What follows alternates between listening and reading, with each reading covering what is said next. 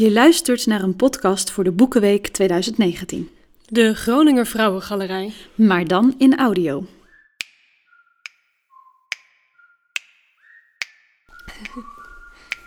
In een grote weide, heerlijk door de zon beschenen, stonden verschillende bloemen die de lieve meimaand uit den schoot der aarde tevoorschijn geroepen had.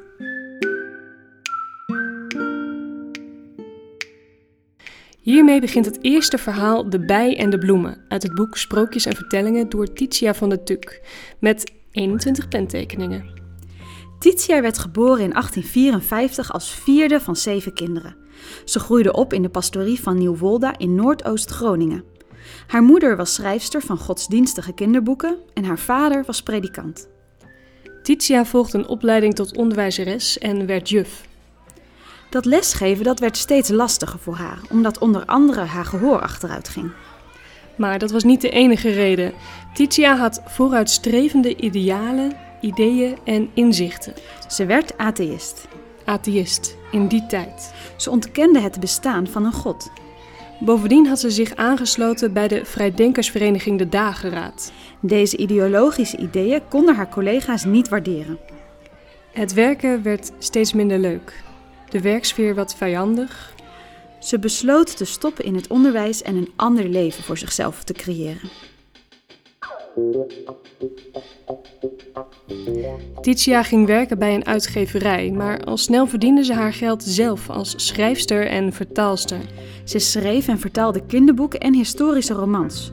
Ze vertaalde bijvoorbeeld Oorlog en Vrede van Tolstoy. En ook een aantal feministische romans en teksten over seksualiteit en de seksuele moraal.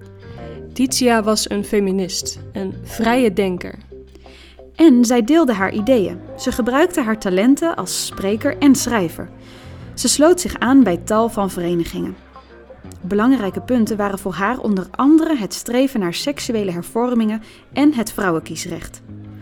Om die seksuele hervorming voor elkaar te krijgen, sloot ze zich aan bij de Vereniging voor Vrouwenkiesrecht en schreef ze zich in bij de Vrouwenbond tot verhoging van het zedelijk bewustzijn. Zedelijk bewustzijn. Ja, een anti-prostitutieorganisatie. Ze wilde prostituees redden van hun bestaan. Maar dat was niet de enige vereniging waar ze lid van was.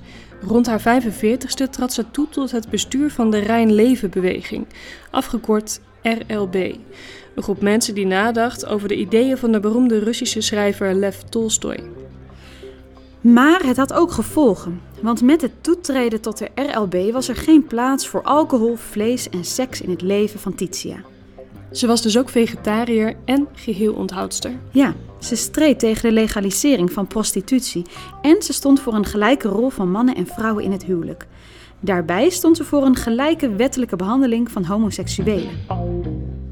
Moet je voorstellen hoe vooruitstrevend dat was.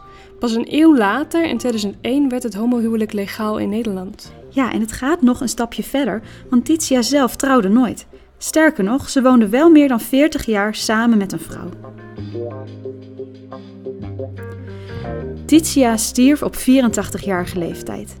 Na haar dood liet ze zich, na een jarenlang lidmaatschap van de Vereniging voor Vrijwillige Lijkverbranding, cremeren. Ook zo vooruitstrevend. Voordat we eindigen, nog een klein stukje uit De Bij en de Bloemen, geschreven door Titia van der Tuk.